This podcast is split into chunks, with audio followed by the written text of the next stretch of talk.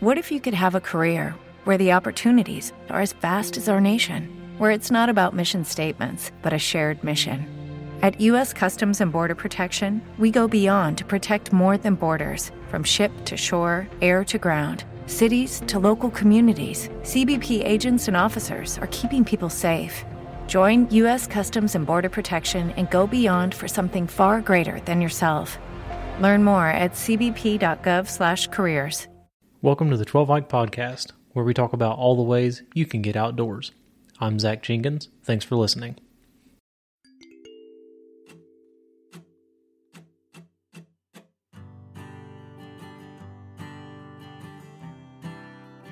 I'm convinced of something.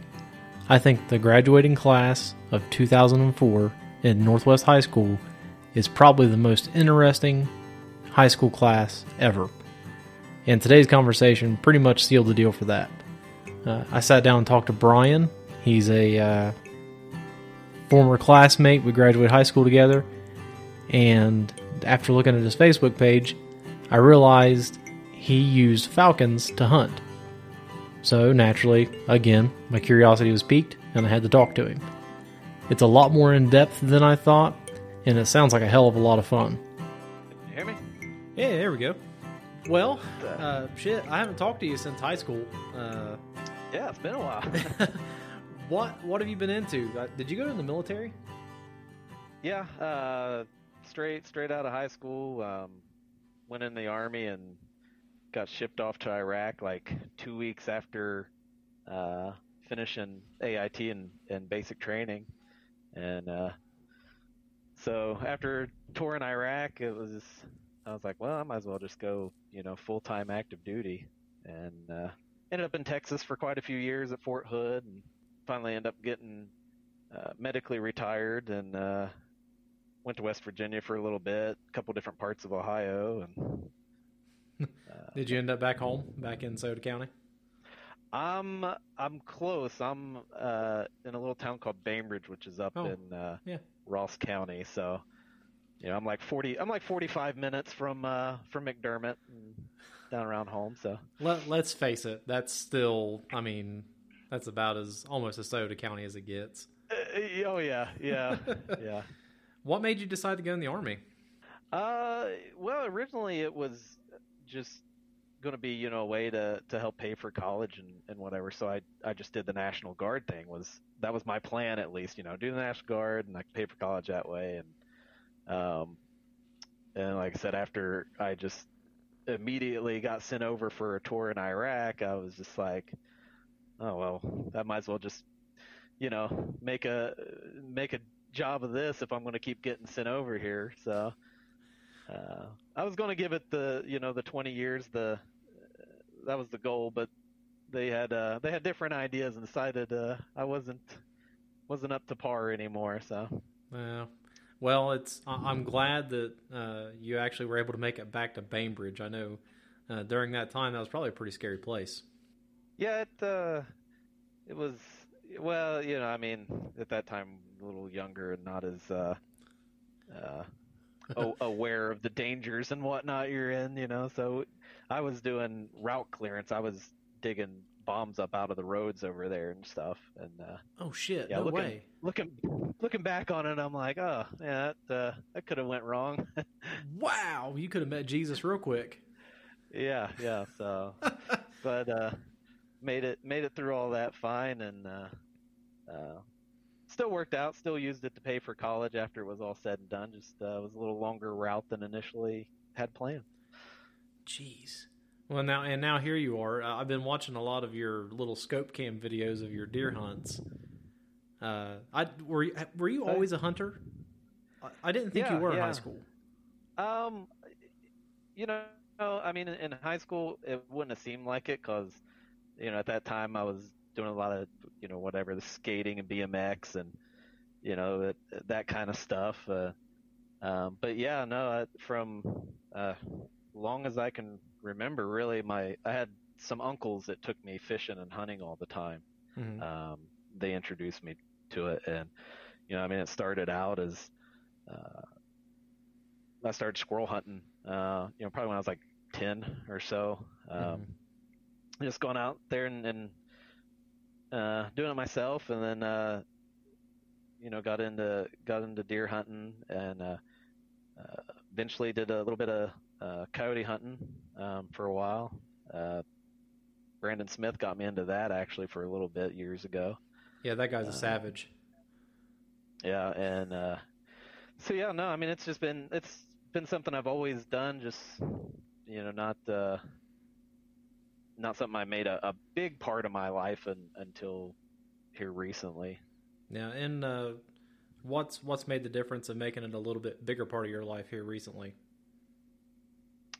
Uh, I, I think a big part of just, um, you know, the the time and money to be able to to really just uh, kind of dive into it the way I always would have liked, um, and, uh, and and my kids too. Um, you know, I I remembered how big of a thing it was for me um, when my uncles taught me all this, and, and you know, and, and my first time uh, and just all those emotions and excitement you know you get the very first time you you uh, get something in your sights and and all that get something down. And um, wanted to share that with with my kids and in the process of of trying to teach them and introduce them. It kind of you know bit bit me again real hard. That's I know I was watching the the video of what was it you and your son? Were you target shooting a little bit, and uh, that kid looks like Oh, he's gonna be a bona fide killer. Yeah yeah that was my that was my youngest he uh that was his first time uh getting getting to shoot anything so I know. Uh, for me, I never, I've never been a big deer hunter until I moved out here, uh, and I spent all of August chasing mule deer in the mountains, and I thought I was going to die. yeah it's a little different kind of hunting out there Oh man, I, I didn't realize it was going to be that hard, and just finding them. You know, back in Ohio, Jesus, they, it seems like they're everywhere. Uh, but out here, out here, there's just thousands and thousands of, you know, public land acres that you've got to kind of wade through. I just, you know, I, I bought a bow. I was like, I'll practice a little bit. It'll be all right. Mm-mm, doesn't work that way. Uh, there's a lot more involved in it than what I had anticipated. Right. Yeah. That's that's part of the that's part of it though. It's part of the fun.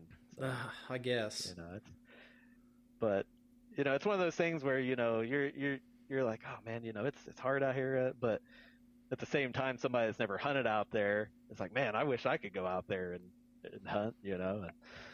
And, Well, and you know, I was I'm not, I wasn't disappointed after this season. I saw more deer this year than I ever have, and I've been, uh, you know, in proximity to them at the right times. Just uh, you know, always a bad beat. You know, the wind was blowing the wrong way, or uh, just luck didn't work out in my favor, and it, it really kind of reinvigorated me. Next year, a I'm not going to go bow hunting. I'm going to have a rifle. Uh, if I would have had a rifle, it would have been over five times this year. I could have shot you know, anything. Uh, but I think next year, like I, I tried to spread myself kind of thin. I wanted to do like the big game trifecta. I wanted to get a mule deer, an elk, an antelope. That's not realistic for me anyway. Uh, so I think next year I'm going to focus on rifle mule deer. I'm going to get one under my belt, and then, you know, start to to culture that a little bit. Yeah, yeah, for for sure. And uh you know, it's a little bit different style of, of hunting out there. I'm sure it's a bit more uh you know, stalking style of hunting. It, it probably pays off a lot better there um you know, compared to here in Ohio if if you've got a good place to sit, you know, you you can just sit and wait and you and you usually have some luck. Uh but you at least the part you're I assume you got some pretty pretty open, vast areas. Uh, Yeah, that's. Have you been out this way ever? I, I've I've drove through. Um, Mhm. I drove uh, drove a truck there for a, a while, and um, so I've been out through, but never really got to to hang around. And, and I know different parts of the state. It you know it varies a good bit. The landscape. Yeah, that that's what really took me by surprise. You know, you you get into Kansas and you think, well, this shithole's just nothing but flat land. I can't wait to get to Colorado because there's going to be some some landscape and mountains. And you get into eastern Colorado and you're like, well, crap, it's just as flat here as it was in Kansas. Uh, but where we live, it's you know it's the front range. I can see the mountains out my back door, and it, it is. It's it's a very dynamic environment. Oh, that's that's awesome.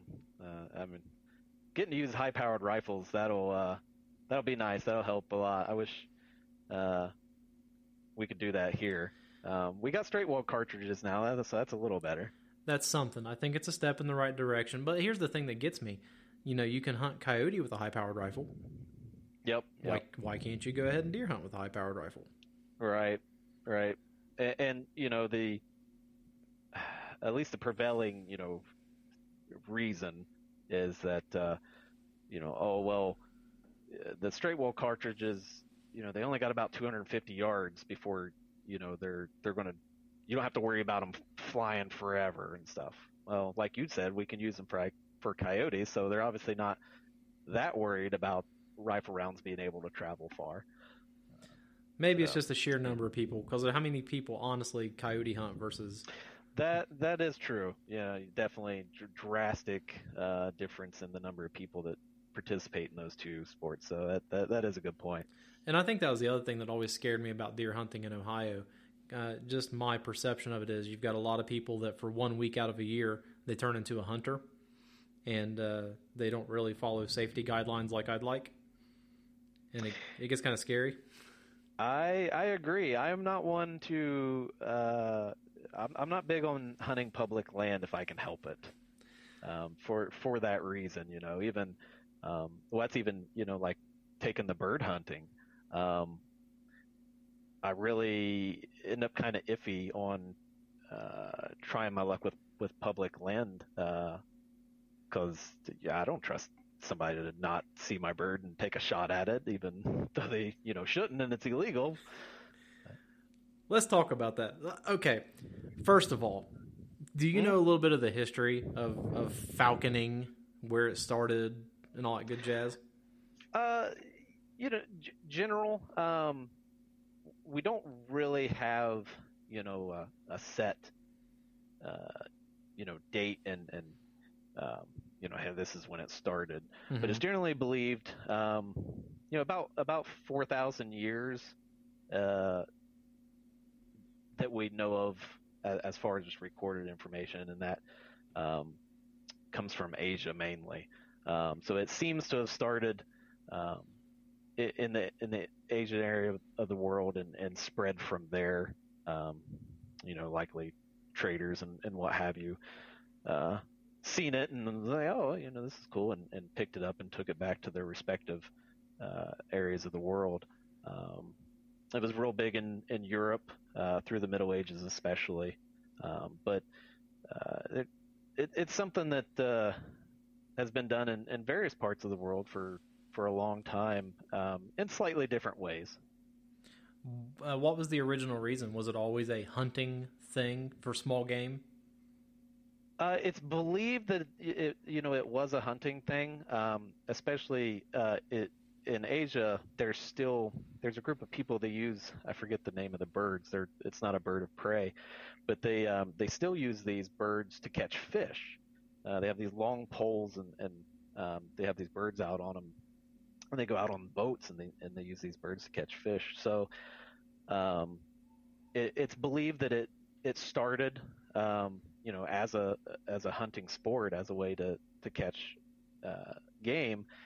And when it made its way to Europe, especially during the Middle Ages, um, it took on a nobility role essentially, where you had, um, you know, it was considered a wealthy person's sport and, and activity, uh, to the point where, um, you know, certain species of birds were, you know, could only be kept and flown by you know your lords and, and what have you, and um, your your lower ranking people in the community they they may only be allowed a um, you know a, what was considered a lower end bird, if you will. So. Um, and it's it's changed over the years. Um, in the Middle East right now, um, it's very much a, a sport. Uh, there's not much of a hunting aspect left to it at all. They they race them um, and it's all about breeding and stuff. So, um, you know, they've they've kind of lost that hunting aspect of the sport. But here in the U.S., um, that is it's very much what it's all about. It is it is a hunting sport, um, and not to say that there isn't some people that you know we call pet keepers and what have you. But uh, you know, to to do it, you have to have a hunting license, and and you are supposed to be hunting the bird. It's so strange. I I seen that you you got into this thing, and I thought my first thought was, well, how the heck do you even catch one, or do you buy them, or you caught yours, didn't you? Yes, uh, here in the U.S., um, you when you're an apprentice, when you first get started. Um, now it hold on. It can. There's a oh, hierarchy. Yep. Like you start off as an apprentice and then work your way up the the ladder. Yep. Yes. Yes, sir. Um, it's a two year apprenticeship. You have to find a uh, a general or a master ranked falconer, um, and they have to be willing to take you on uh, for two years for your apprenticeship. Um, from from that point, after your two years, uh, you can move up to a general class falconer, and. What if you could have a career where the opportunities are as vast as our nation, where it's not about mission statements, but a shared mission? At U.S. Customs and Border Protection, we go beyond to protect more than borders from ship to shore, air to ground, cities to local communities. CBP agents and officers are keeping people safe. Join U.S. Customs and Border Protection and go beyond for something far greater than yourself. Learn more at cbp.gov/careers. Then, after um, five more years, um, you can upgrade to uh, a Master Falconer rank. Wow. Okay. All right. So yeah, you start off as an apprentice, and we were talking about catching your bird. Sorry, I didn't mean to mm-hmm. interrupt you there. Oh no, that's all right. Yeah. Um, so in, in the U.S., and it, it, varies a little bit from state to state. Um, some some states do allow things to be a little different, but in general, uh, a lot of places, uh, the apprentice has to uh, trap their their first bird. And for example, here in Ohio, your choices are a red-tailed hawk or an American kestrel. Those are the two birds we're allowed to trap. Um, once you move beyond apprentice, um, then you can get into having other species um, and, and, buying captive bred and, and all that. Is there an advantage to having a wild caught bird versus a captive caught bird? Um, so one one of the and I guess this is an advantage more for the bird than it than it is for the falconer. Mm-hmm. Um, but for example, with the red-tailed hawk, uh, their survivability rate in their first year of life is is pretty low. Something around like 80% don't make it through their first year. Um, so with us trapping, you know, if we, we, because we have to trap what's called a passage bird. It's a bird that's in its first year of life. So my bird that I have right now um, hatched out earlier this year in the spring. And so that allows us to to take this bird, um, help train the hunt, you know, keep it, a, and it'll make it to a breeding age, uh, at w- which point we can we can let it go and it can go back into the wild and, and help, uh, you know, with the breeding population. Uh, for the falconer, the benefits, um, a, a wild caught bird, a passage bird, um, one, it likely already has some hunting experience under its belt on its own. So you know it's at least got some foundation there. Um, and then there's other little things. Uh, they tend to not be as vocal. Um, they won't make as much noise, and and uh, and they won't be. Uh, often they're not as aggressive um, because there are some species. So red-tailed hawk, for example, um, you know, if you catch a wild passage bird, once you have them uh, manned or, or, trained down, they're pretty reasonable. Uh, but if you bought a captive bred one and it imprints, you know, it sees you as one of its own, essentially. Um, they can be a little more aggressive with you because they just think of you as another hawk, essentially, and, and they'll be a lot more vocal about everything. So some people aren't aren't as fond about all that. I wouldn't think about a bird as being that uh, attachable. I guess I would say. Just to me, they're they they wouldn't be capable of, of forming bonds like that. But is that not the uh, case? Uh, it, it, that happens with um, the imprints, which okay. is you know when it's uh, either a baby chick that's pulled from the nest, um, or you've you've bought it, um, you know, from a breeder, and, and, if you have them from that that young of an age, um, they will uh, imprint on you, and like I said, they end up viewing you as one of them essentially, as a as an, and they'll um, treat you as such, and sometimes that's where you know the aggressiveness and uh, whatnot can come from because they're just treating you like they would, you know, a, a sibling or another another hawk. Huh. Um, in the wild, how long do uh, hawks stay as like a family, or do they split up pretty quickly? Uh, it it varies some um, between species. Um, most pairs, when, once they're they're paired with a mate, um, that's that's who they stick with until you know something happens and you know maybe one of them dies or what have you. But mm-hmm. once paired up they they that's generally who they're who they're with. And what about their offspring? Do they stick around for like that first year until they're out of that juvenile stage and then go off and do their uh, own thing? uh, again you know i mean it, it, varies from species. So you know for example um, you know like bald eagles people are real familiar with those um, they have a longer period to reach maturity and their their young will tend to hang around um, sometimes for, for years in the same area that their their parents um, nest at every year. Uh, other species, you know, like the red-tailed hawk that I have, um, it's not as long. They'll um, they'll hang around for some some of them will hang around for a good chunk of that first year. Mm-hmm. Um, others, the the parents may uh, may take off, and uh, the juvenile will hang around in, in that area they were born in for a while um, before they they take off. Um, but generally, it's not uh, it's nowhere near as long as as say like a bald eagle, um, and that's just uh, due to their uh, rate of maturity. You know how quickly they reach breeding age and, and all that. And, and like I said, it, it varies uh, from species to species. Okay.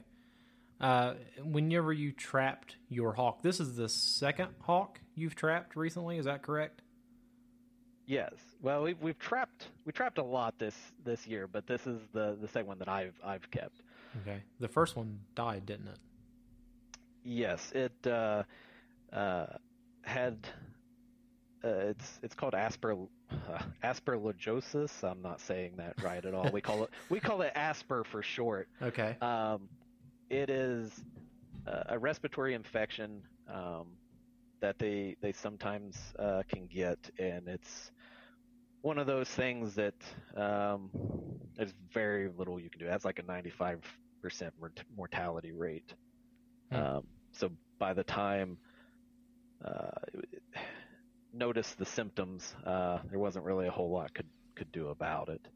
Um, but you know, it's it's uh, it's part of the sport. You know, it's just one of those uh, things you got to deal with. That that kind of stuff happens. Um, the same way with uh, with injuries and stuff during the hunting season. Um, I got a buddy, his his hawk uh, lost a toe last year. So. Oh, geez. Uh, so, what's the trap look like to catch one of these things, and what's the process in trapping one? So, we generally use what's called a bal-chatri tra- trap or a BC trap, and it's essentially a small wire cage uh, that you can place uh, bait into. You know, a, a, mouse, a gerbil, what what have you, whatever you want to use. Mm-hmm. And this cage is covered with nooses, usually made out of like monofilament fishing line or um, like a, a, thin steel wire leader, something like that. And it's a slip noose, and it's just covered in them. And we drive around, um, you know, look for them sitting on a pole or a power line or in a tree, and uh, toss the trap out the window underneath them, and uh, just wait for them to come down. And when they come down to try and grab uh, the mouse or whatever you have in the cage, um, hopefully their their feet end up getting caught in one of those nooses that's covered in the trap, and then we just roll up real fast and toss a towel over um, over top of them so they calm down and can't see, and uh, and real you know get them loose and go from there. wow! So it's kind of like catching a Pokemon a little bit. Yeah, yeah, it's very it's it's it's fun. Uh, you know, trapping is is just as fun as uh, actually taking the birds hunting. In my opinion, it's it's a lot of fun. Do you have to have some kind of license or something to go out and trap them, or can just like could I go out and trap one if I wanted to? No, you you you have to have um, uh, you have to be a licensed falconer. So that means you have to have a sponsor and have taken your exam and had your inspections and all that. And then, um, if then you can you know apply uh, to get your raptor capture permit, which you know will actually allow you to go go capture one. Huh. All right. Well, there's more regulations to that than I thought. Uh, there, there's a there's a lot of regulations to this the sport. okay. After you trap them, calm them down. Uh, once you get them in your possession, when when do you start training them, and what's the first thing you do when you get them back to your house? Uh, in a way, the training starts immediately. Um, pretty much from the moment uh, you get them off the trap, uh, you place a hood on their head, which uh, prevents them from being able to see anything, darkens their vision, and that puts them in a very calm state. When they can't see anything, they generally won't, you know, try to fly, try to, you know, get away, do anything like that. Um, so from that moment, you know, you're you're holding the bird, you're talking to it, um, you're getting used to the sound of your voice. Um, and, and as far as once you get home, um, everybody has their own methods, and in falconry, you'll you'll often get a different opinion on everything, and and you know it's one of those things. Everybody has their right way of doing it, um, but uh, for for me, uh, the first thing I get home is I just put it on its perch, uh, leave the hood on it, you know, in a dark, quiet room, um, and I'll leave it that way for that first night. Um, the next day, I'll get it. Um, I'll get it up on the glove, um, and then I'll just sit there with it on the glove with the hood still on, just talking to it, you know, letting it get used to the voice. And then eventually you slide the hood off, and uh, at that point, most of them will probably try to fly away, but uh, you have them attached uh, to a leash to the glove, and you just get them back up on the glove, and you just kind of keep repeating that, and it's just a slow process of getting them used to more and more things, getting them to trust you more and more. Do you use a reward system like you would a dog? Like every time they get back on your glove, do you give them a treat? Uh, so the the reward system with them is, is food. Everything about uh, them is is food driven. You know, their their entire lives is, revolves around that. Um, so that is what we use, but you have to be very careful about when you use it how you use it, uh, because they're very intelligent, and they will kind of train you if you don't watch. You know, if they realize hey, if I don't move, you know, for a while, he he ends up giving me something anyways, and and they'll do that. They'll take advantage of that. So uh, you got to be careful about how and when you reward them, and and be pretty firm about it. Um, so yeah, initially, um, the biggest breakthrough at first is getting them to take a piece of food from you, because uh, at first they won't, they generally won't want to do it. Um, once you get them to take a piece of food from you, then you try to get them to take it a little bit lower and a little bit lower, and that has them. They have to bend their head over, and in the wild, an animal doesn't want to expose its neck to something. That's a death sentence usually. Mm-hmm. So once you get that bird to bend its head all the way down to get that piece of food, that's a big trust uh, point right there. That's that's a big milestone. Um, and from that point, we just keep using the food to uh, get the actions we want. It, it, goes from them just eating the food off the glove, you know, taking it from us, to uh, having to do a short little jump off of a perch to the glove, to flying across the room. You know, to for them to get the reward, we keep asking more and, and more of them. We keep extending uh, what it is we want them to do. And they can understand that.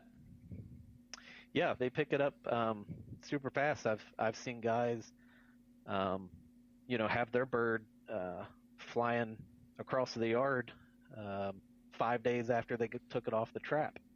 Um, generally, it seems to be kind of a two to three week thing from off the trap to ready to hunt. Um, so it's uh, it's a process that generally can go pretty quick. How much time a day do you, do you usually put in with your bird? Uh, during the whole um, manning and training, and, and, manning is our term for um, getting the bird used to us handling them and, and being with them. Um, at, during that whole phase, uh, I kept it at only an hour a day, pretty much, um, because it's it's one of those things you you don't if you if you drag it out too long, you can run into some issues that you didn't want. Um, but you gotta you know you you have to do enough time to get in the um, the the goal you know to try to make some progress for that for that day and once you get that um, generally I I would I, I would end it on a good note and allow the bird to kind of take in what all went on during that session until the next day. Huh. Uh, so, how long between you getting the bird, the, the, the training, and the, the manning, when do you start hunting that bird? Um, like I said, I mean, it, it, I know it kind of varies um, with each person and each bird. Some birds just, you know, train a lot faster and better than others. Um, for me, I think it was right at three weeks. Um, when she was ready to hunt. Um, and she could have maybe uh, been pushed a little sooner than that. Um, but I had already, you know, trapped one bird and, and had the health issues with that, So I didn't want to rush things and, and end up losing this bird. Mm-hmm. Um, so we, we kind of took it uh, a little slower and made sure that she was rock solid before, um, you know, was ready to f- free flyer and, and attempt hunting. Did you name your bird? I assume you did, but yeah, her name is Tater, which is short for potato soup, because I trapped her in a Panera Bread parking lot in Columbus. Uh, how many and weird ass looks did you get trapping a bird in a Panera Bread in Columbus? I I'm sure there was probably plenty. I was too focused on what was going on to to pay attention to onlookers. Um, but but yeah, that's that's where I trapped her. So I I picked something off the Panera Bread menu to name her after. that's great. Do uh, do falconers prefer females over males, or does it really matter? Uh, generally, uh, most will prefer females uh, because females are, are larger. So, um, you know, they're larger and they have bigger feet. So they're should be more capable of taking um, bigger prey have a little easier time with you know rabbits um, and stuff like some guys um, they like the male they think they're a little more um, agile and, and, speedy and, and so maybe they can uh, get after squirrels and stuff a, a, a little more efficiently um, so it's it's you know everybody's got their their way they go but but in general people go after a big female if they can and as far as uh, I, got, I guess I got two questions: the efficiency of using a falcon to hunt, and the the types of prey that you train them to hunt. I assume it's all small game, right? Yeah, and it's um, you know it's one of those things. It's it's going to vary depending on where you live. So, um, you know, a red-tailed hawk here is, is great for cottontail rabbits and, and squirrel. Um, and they can take other other stuff. Uh, my buddy has took a goose um, a few weeks back. Um, Is that a legal method to take for goose? As long as you you got your your stamps and stuff, yeah, yeah. Okay, interesting. Uh, but uh, so somebody that lives out west, you know, in Texas, where have you, um, and and they got the bigger jackrabbits, uh, they may choose, uh, they'll, they'll, they may fly a different species, or if they're somewhere where um, they're flying a lot of upland game, you know, pheasants and things like that, they're going to, you know, pick a falcon of some sort instead. So It- it, you got to pick your bird based on what quarry you have available where you live. It amazes me that you can train a bird to go out, find a rabbit. Do they bring it back to you? No, they won't bring it back to you. Okay. so that's that is one of the most common questions we get. Actually, I had a guy ask me that uh, when I took my bird hunting yesterday. I think it was. Um, but they, uh, we want them to catch it and then stay on the ground with it, so we can get to them and secure them and, and the prey item. Um, because if it's if it's a small enough prey item, if they're capable, and they fly up into a tree with it, Oh, well, they're going to sit up there in that tree and eat until they're gorged, and then they're not coming down out of that tree. oh, so, so we, we, we like for them to uh, bring the, the prey item down down to the ground and, and remain there until we can get in there and get them secured and traded off whatever they caught. How how common is it that once they get that prey animal that they just they ravage it? Um, it, it kind of varies on the individual. Um, some birds will just start, you know, tearing in um, right away, um, and and some uh, won't. Some will kind of sit there and just hold it and be looking around and be all mantled over it, um, you know, worried about some, you know, something coming to take it from them. Um, so it just it kind of depends. It's an individual thing on the birds. You've been a, a gun hunter before for squirrel and rabbit. Mhm. Is is using a falcon more efficient than guns? I assume not. But is it more fun than using a gun? It is uh, definitely not more efficient. Um, so uh, my sponsor, I think he caught about 50 head of game with his bird last season, um, which is pretty good. That's It's impressive. pretty, you know, it's it's not a bad number.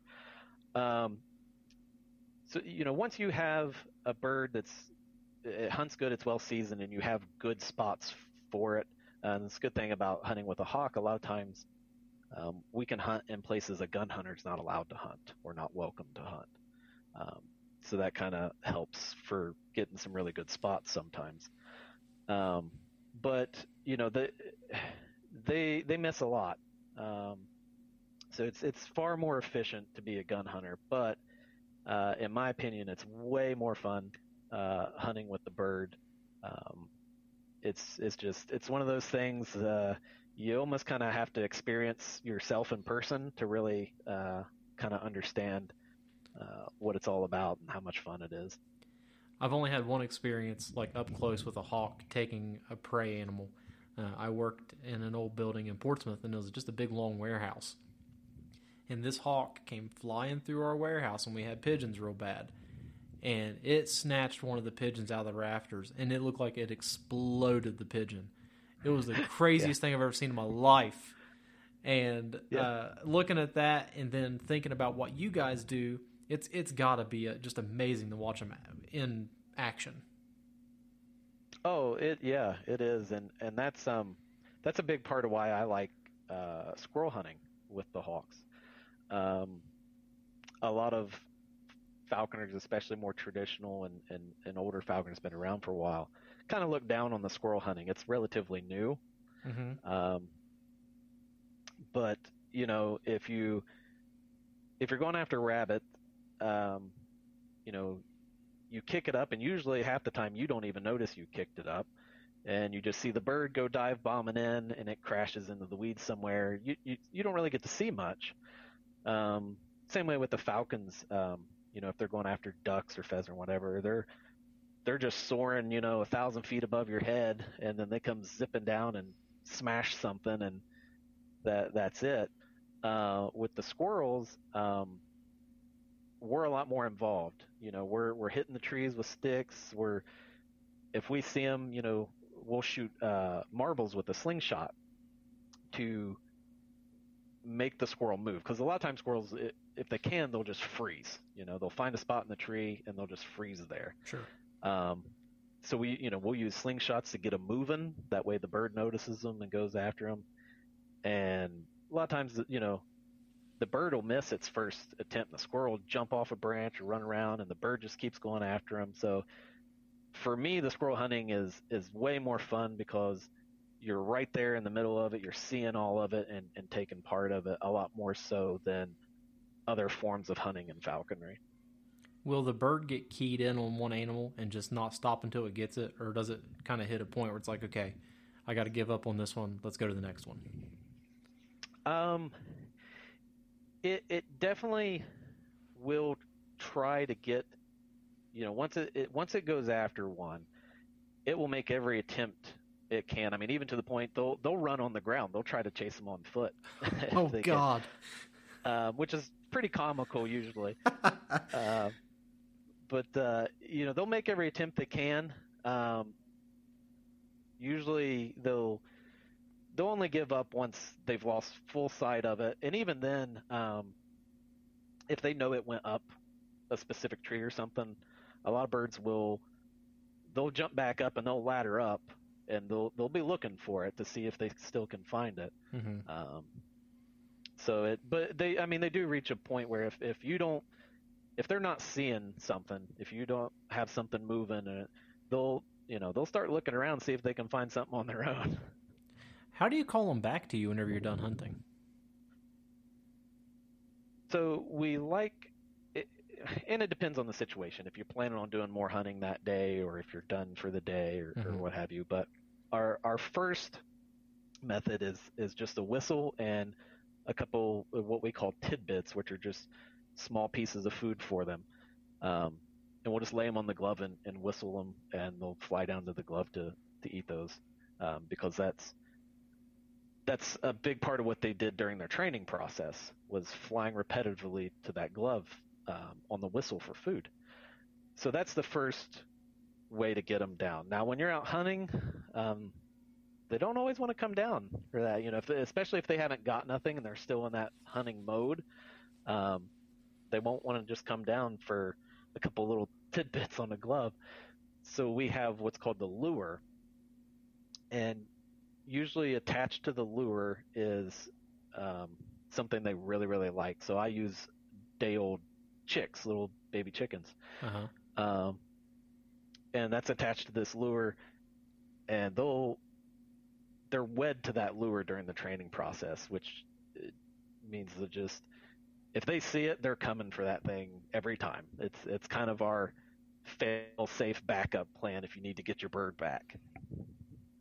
Because they know that when they see that or they get that real long whistle, that you know they're they're not just getting a couple little pieces of food, they're getting to Chow uh, down. because we well and we swing it on a string and stuff so they actually get to attack it and grab it and you know and it's um, so it's more engaging and fulfilling for them so they, they really like it I'm not going to lie. That part sounds a little bit morbid. Swinging a dead baby chick around into the air. Yeah well i mean it's you know it's attached to a, a big leather thing but but yeah it's uh, there there is some you know it's it's not something for the squeamish uh, and and we try to caution people with that because some you know there are some people that uh, they don't really care about hunting or they don't want to do it as a hunting sport. They just oh man, you know, can I have a pet hawk or something? That'd be really cool.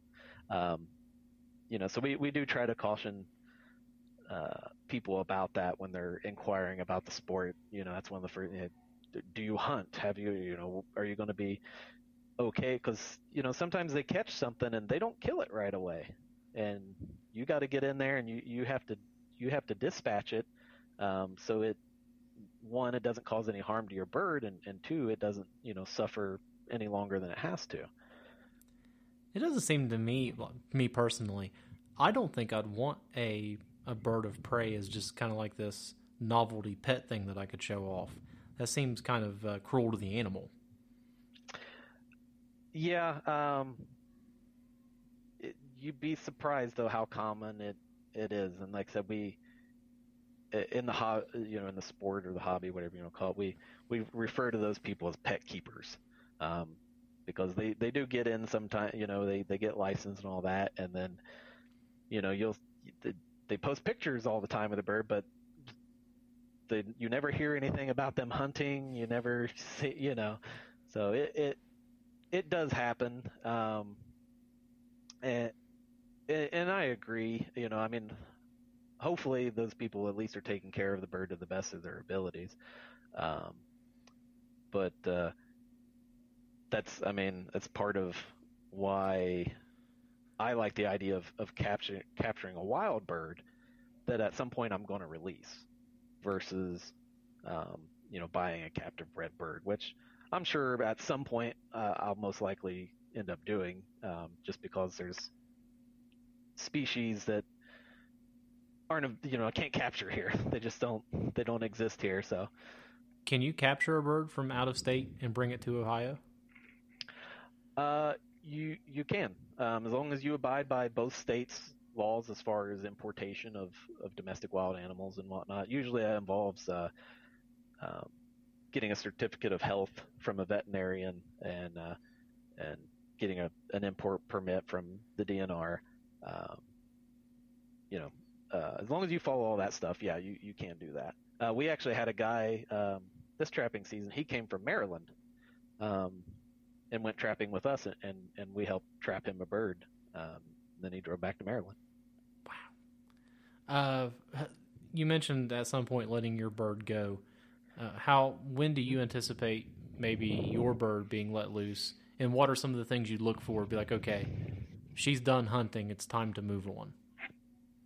Um, there's a number of factors in that. Uh, one being her performance. Um, you know, not not every bird's going to be a good hunter and rocks. You know, there's just some that um, don't. So, you know, if if after a season or two seasons she just is not a good hunter, which that's not going to be the case with her. She's already um, doing really great. Um, but uh, that would be one reason, you know, because it's, there's not much point as a hunting sport to have a bird that doesn't hunt. Well, you know. Um, I can understand that because I've got a chocolate lab up there that I think is hopeless. I think she's just a, a dumb house dog at this point. yeah, you know, I mean, at least you know with the, the you know house dog, you kind of you're you're stuck with them in a way or whatever. But it, you know, with the bird, it's like okay, well, I can just I can let you go back to the wild, and you can do you know do your thing, and hopefully you hunt better on your own than you do with me. um, but uh, but no, I mean, other than that, um, I, am not really sure personally. Um, I guess because uh, I'm one of those people, I could end up really attached to her and like have her for a really long time before I would think about letting her go. Uh-huh. Um, but uh, yeah, I don't know. I guess we'll have to see how it goes after this season. Um, you know, some guys they'll they'll trap a new bird every year. Um, that just seems like a lot of work. Yeah, they just uh, they they really those people really enjoy the the trapping and the training. Um, they just in, in, enjoy the whole uh, process uh, compared to just the specific, you know, just hunting itself. Mm-hmm. Um, but there's definitely those people. You know, they'll they'll trap a new one every year. Um, some people hold on to them for um, at least a couple years, um, just so they can experience the the changes in the bird's behavior and hunting tactics as it you know matures and and, and learns uh, after a couple seasons. Um, and then you know they'll let it go because it's at a at a breeding age. Uh, so we'll see how long I end up holding on to her. Do you know anything about how well the birds do after they've been let loose, as far as their mortality rates? Uh, as far as we know, um, they they do pretty pretty well.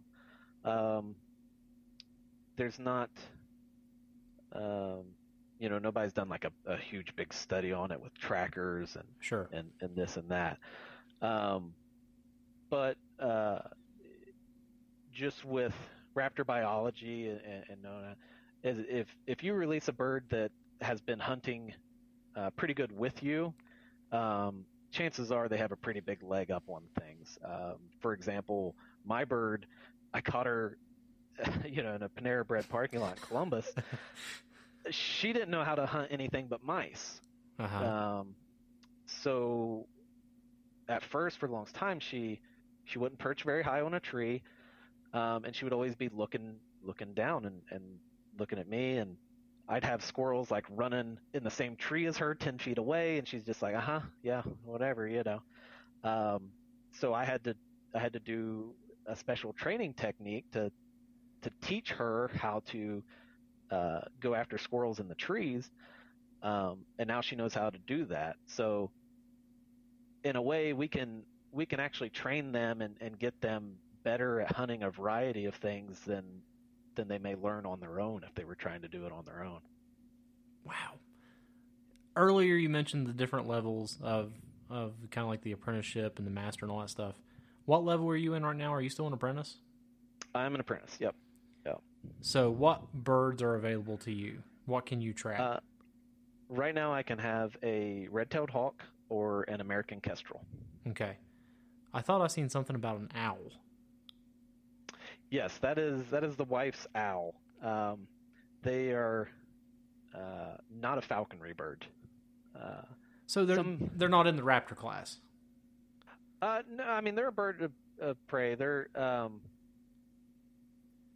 they they don't make good falconers. There now there are some some falconers that have. There are uh, some that have had success in hunting their owls, uh, especially the diurnal owls that that will hunt during the daytime.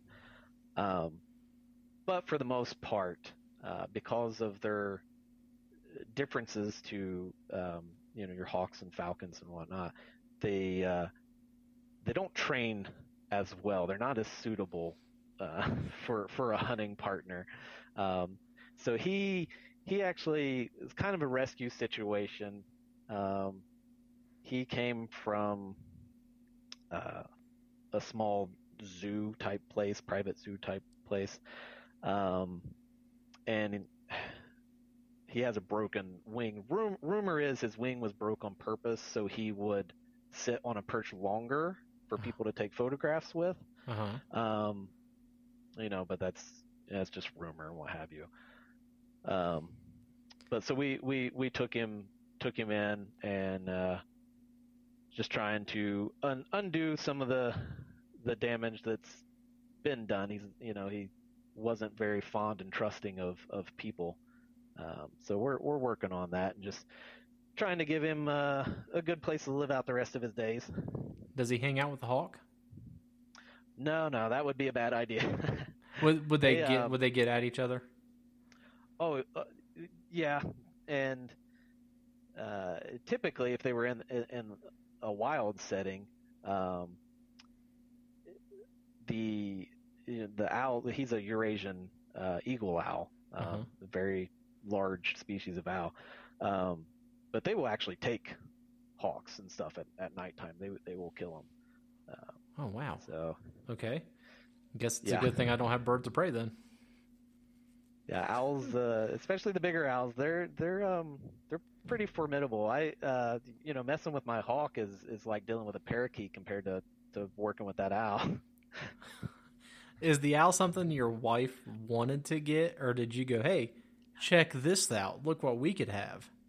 Uh, she's always she's always liked the owls. Our our house is halfway decorated in, in owls, and um, I I had a buddy let me know about this one uh, in the situation, and it was just kind of those in the the moment. It was like, well, you know, can at least do a good thing and, and try to give this uh, this bird a better life because where the bird was being sold at, um,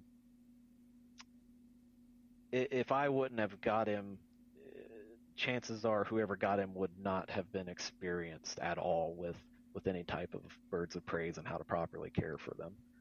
Um, so I tried to get in there and and and get a hold of him before uh, you know somebody that uh, would have got in over their head.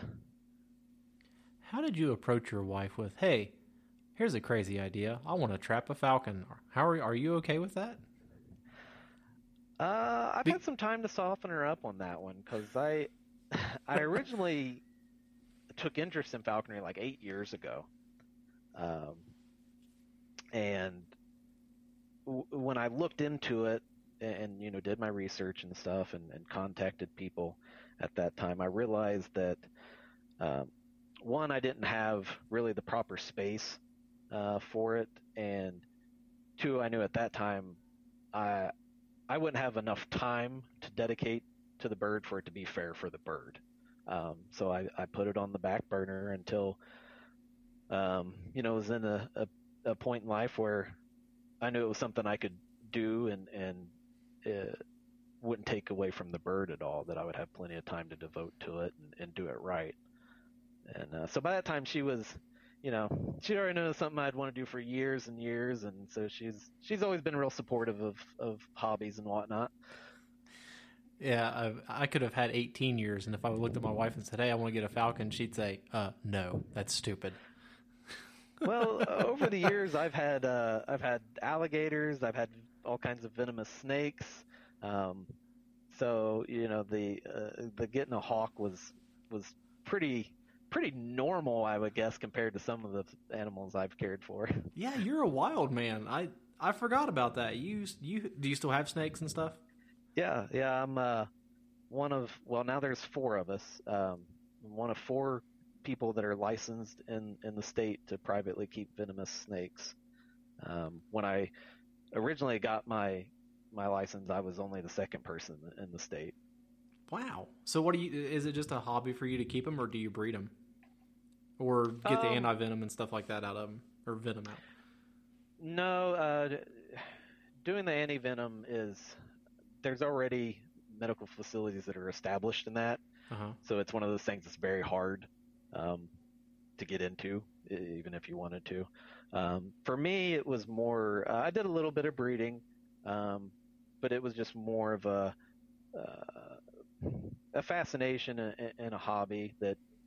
Um, I mean, I had my first pet snakes and stuff when you know I was in like middle school, I think. Um, so it just you know it's been a lifelong thing that just kind of grew and, and grew over the years. oh boy. Uh, so for your falconry community, your group, do you guys go out and do exhibitions or anything for people just to kind of show them what falcons are capable of?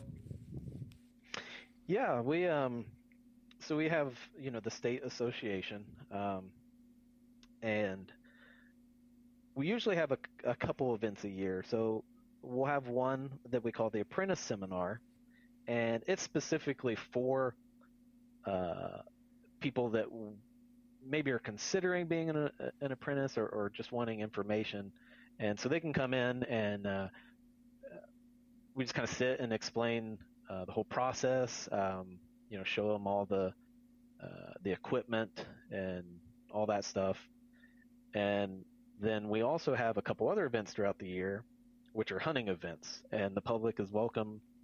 You know, they can come and we kind of pair them up um, with the falconers, and uh, we take them out on on hunts. They get to help, you know, beat the brush and uh, try to flush game for the birds and see the birds in action, see what it's all about. Is there a website that people could go to to check that out? Yeah, um, it's the Ohio Falconry Association. Um, let me pull up. If they just Google, actual- if they just Google Ohio Falconry Association, it'll probably pop yeah, up. you can Google um, that, and the the website itself is ohiofalconry.org. And then you've also, I, I know last time I talked to you, you started a YouTube channel, kind of going into the falconry stuff. Have you done any more with it? Uh, n- not too much. Um, I think the last thing I posted up on there um, was a trapping video. Uh, took some clips of um, one of our trapping sessions. Um, uh, I'm meaning to get back on it. I've just been uh, super focused with trying to get my bird um, going really well and and and, and doing well. Um, so I've I've kind of just haven't dealt with the hassle of, of you know taken my GoPro and, and everything else right yet, but I'll I'll have some some new videos coming up on there soon. Is there somebody on YouTube that maybe is like a a guru of falconry that if someone wanted to check some stuff out, they could? Um, there's a few good people. Um, one I, I really like. Um, his uh, YouTube channel is just it's Ben Woodruff. Um, he is a super super knowledgeable um, falconer, um, and he's got videos that cover a, a, a wide variety of of topics. Um, so you know, he's uh, he's a pretty good one for learning um, you know various things. Uh, there's not there's not a lot of really it's kind of part of why I started my channel. My first video was I think my first video was a how to become a falconer video um, because I wanted to put something out there that uh, just dealt with that you know gave somebody the the blueprint to head in that direction if that's what they wanted to do.